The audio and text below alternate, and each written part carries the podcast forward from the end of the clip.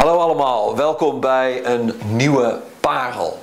En ik wil vandaag met jullie naar een verhaal dat volgens mij in geen enkele kinderbijbel terecht is gekomen, maar wat een, wonderverhaal is. Met Jezus en Petrus in de hoofdrol. Een verhaal waarvan sommigen van jullie misschien denken van, staat dat in de Bijbel? Maar het staat er echt in. Het is een prachtig verhaal. Heel klein verhaaltje, maar ook een heel betekenisvol verhaaltje. Het is het verhaal van de munt in de vissenbek. En we lezen dat in Matthäus 17 vanaf vers 24. En daar lezen wij: Toen ze in Capharnaum waren aangekomen, de woonplaats van Jezus. Toen ze in Capharnaum waren aangekomen, kwamen de inners van de tempelbelasting bij Petrus. En ze vroegen hem: Draagt uw meester de dubbeldrachme af? Of zelfs nog negatiever staat het hier: draagt, draagt uw meester de dubbeldrachme niet af? En Petrus antwoordde: Zeker wel. Nou, dat is al, staat al vol raadselachtige taal. Uh, wat is dat, de dubbeldrachme? De dubbeldrachme is de jaarlijkse tempelbelasting. En iedere Jood wereldwijd en er woonden buiten Israël nog veel meer Joden, ook in die tijd al, dan in Israël. Iedere Jood wereldwijd, uh, dus het universeel God voor iedereen, moest die tempelbelasting betalen. En men deed dat ook trouw. Iedereen deed dat. Er was ook gewoon een kwestie van trots, een kwestie van eer. Als je het niet deed, dan hoorde je er gewoon eigenlijk niet bij. En zelfs de Essenen. En dat was naast Fariseeën en Sadduceeën heb je nog een soort derde groep, de Essenen. Een hele strenge Joodse secte in die tijd. Uh, en die, die wilden niks met de tempel te maken hadden. De, de, die, die vonden de leiding van de tempel, daar verzetten ze zich met hand en tand tegen. Maar ze betaalden wel de dubbel drachme.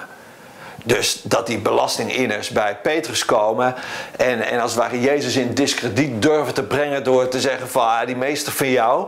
Ja, we hebben gehoord, eh, hoe zit dat? Die betaalt volgens mij uh, geen tempelbelasting en zit iedereen op te roepen om geen tempelbelasting te betalen. Nou, zegt Petrus, echt niet, echt niet, geen denken aan. Maar Petrus wandelt naar huis en denkt, hoe zit het eigenlijk? Jezus heeft ook wel dit en dit gezegd. En ja, ja ik weet het eigenlijk niet. Um, en dan lezen we verder toen Petrus thuis kwam, was Jezus hem voor. Dus Petrus die zat al met een vraag. Die dacht, ik, zal, ik moet Jezus daar toch nog even naar vragen. Maar toen hij thuis kwam, was Jezus hem voor met de vraag: Wat denk je, Simon? Van wie innen de heersers op aarde tol of belasting? Van hun eigen kinderen of van anderen? Op zijn antwoord hè, van Petrus, nou van anderen, zei Jezus tegen hem, dan zijn de kinderen dus vrijgesteld. Nou, dat is een heel duidelijk voorbeeld van Jezus eigenlijk. Hè. Eh, de koninklijke familie, zo moet je het eigenlijk zien. De koninklijke familie hoeft geen belasting te betalen. Is toch duidelijk, is toch een 1-2'tje. Vinden wij in Nederland wat lastig. Wij zijn pas tevreden als, de, uh, als onze koning, zeg maar, eh, putjes scheppen bij de Aldi is. Zo denken wij. Maar in andere landen, andere tijden en culturen, wereldwijd, universeel ook, denken ze daar toch anders over. Natuurlijk zijn koningen en kinderen van koningen vrijgesteld van belasting. Sterker nog, belasting wordt door hun geld dat gaat daar naartoe, zo hoort dat, zo zit dat. Dat is logisch en dat is helemaal normaal. Dus het punt dat Jezus wil maken hier is van... Petrus, je bent een koningskind. Dus waarom zou jij belasting moeten betalen?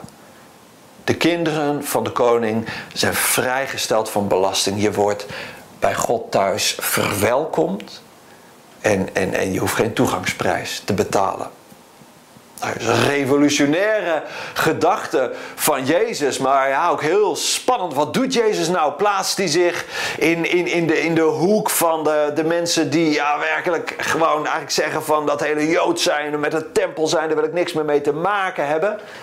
Wat doet Jezus hier? Maar dan gaat het verhaal verder.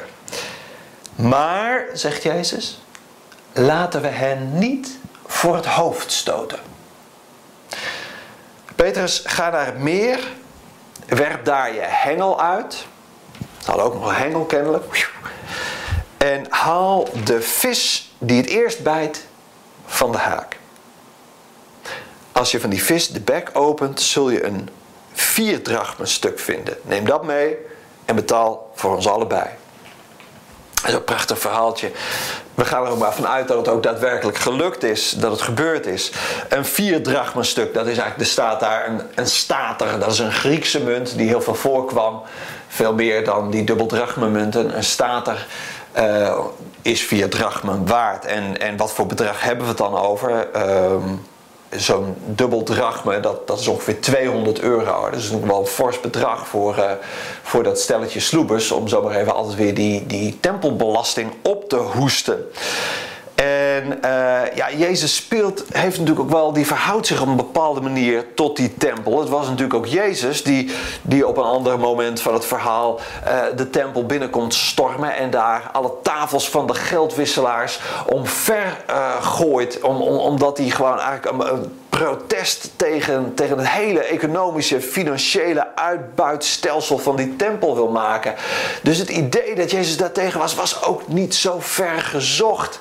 En, en het moment dat Jezus daarvoor kiest, namelijk rondom Pasen, grote drukte in de tempel, pelgrims, Joden van over de hele wereld komen naar die tempel, ook om dat moment aan te grijpen om hun geld om te wisselen bij die geldwisselaars, zodat ze de tempelbelasting kunnen betalen. En Jezus die, hup, die schopt dat hele systeem omver en die legt eigenlijk de hele tempel stil op dat moment. Dus de vraag, wil uw meester die tempelbelasting eigenlijk wel betalen, is heel begrijpelijk. Maar Jezus zegt, ja we zijn vrij en met die tempelbelasting eigenlijk hebben we daar niks mee te maken en zou het anders moeten zijn. Maar dit vind ik belangrijker. We willen niemand voor het hoofd stoten. Het is het Griekse woord skandalizo. Een schandaal veroorzaken. We willen niemand voor het hoofd stoten. Vrij zijn, zegt Jezus, betekent niet dat je ten koste van relatie je vrijheid op hoeft te eisen. En je kunt zeggen van, nou ja, ik heb de Bijbel gelezen en ik vind na grondige Bijbelstudie, uh, dit mag. Ik mag uh, op zondag de was buiten hangen of een ijsje kopen. Dat was vroeger nog wel eens spannend in sommige christelijke dorpen of zo. Nog steeds in sommige christelijke dorpen misschien wel spannend. Ik vind dat het mag. Ik ben vrij. Ja, maar als je een ander daarmee voor het hoofd stoot, was nou belangrijker? En soms gaat relatie voor mening. En dat werkt twee kanten op. Dus ook geldt dat voor degene die zegt van... ik heb de Bijbel gelezen, ik zie geen probleem in seks voor het huwelijk... ik ga samenwonen met mijn vriendin. Nou, gefeliciteerd met je Bijbelstudie. Maar wat voor gevolg heeft dat? Heb jij nu het gevoel dat je, uh, omdat Jezus jou die vrijheid geeft... Ja, dat je als het ware tegen hem ingaat door die vrijheid niet te pakken? Of ga je tegen Jezus in door die vrijheid te nemen... maar een ander om jou heen daar wel mee voor het hoofd te stoten? En tegelijk betekent dat vanuit de andere kant ook niet als wij denken van ja, je mag niet samenwonen. Hoe benaderen wij dan die ander? Relatie gaat soms voor mening. We willen niet zo, niet de ander voor het hoofd stoten. Dat is het ene wat we leren van dit prachtige verhaaltje. En het andere is toch ook even de waarde van geld. We kunnen een enorm probleem maken, zegt Jezus als het ware, over, over die, die paar honderd euro eh, die wij arme sloebers inderdaad niet voor het oprapen hebben op dit moment om die tempelbelasting te betalen. We kunnen daar een groot probleem van maken. Protestborden maken en, en, en een, een actie houden voor de tempel. De tempelbelasting is te hoog. Maar weet je, Jezus die laat aan Petrus zien, je plukt het zo uit het water. Geld is niet zo belangrijk. En natuurlijk, soms zit je in geldzorgen. En dan denk je, hoe moet dit nou? Maar hier klinkt ook het woord van Jezus in, in door, waarin hij zegt van... Leer bidden, geef ons heden ons dagelijks brood. Heer, zorg dat ik voor vandaag en morgen genoeg heb. En veel verder hoef ik niet te kijken. En maak je geen zorgen over de dag van morgen. Is ook onderwijs van Jezus waarin hij zegt: vertrouw God gewoon. Ook in het dagelijkse, ook in het financiële. Geld is ook niet zo belangrijk. Dus nou kennen jullie het verhaal van de munt in de vissenbek. Vrij zijn ten koste van alles, ten koste van relatie. Nou, vrij zijn is geweldig, maar denk erom dat je een ander niet te snel voor het hoofd stoot. En de waarde van geld, ach jongens, je plukt het zo uit het water.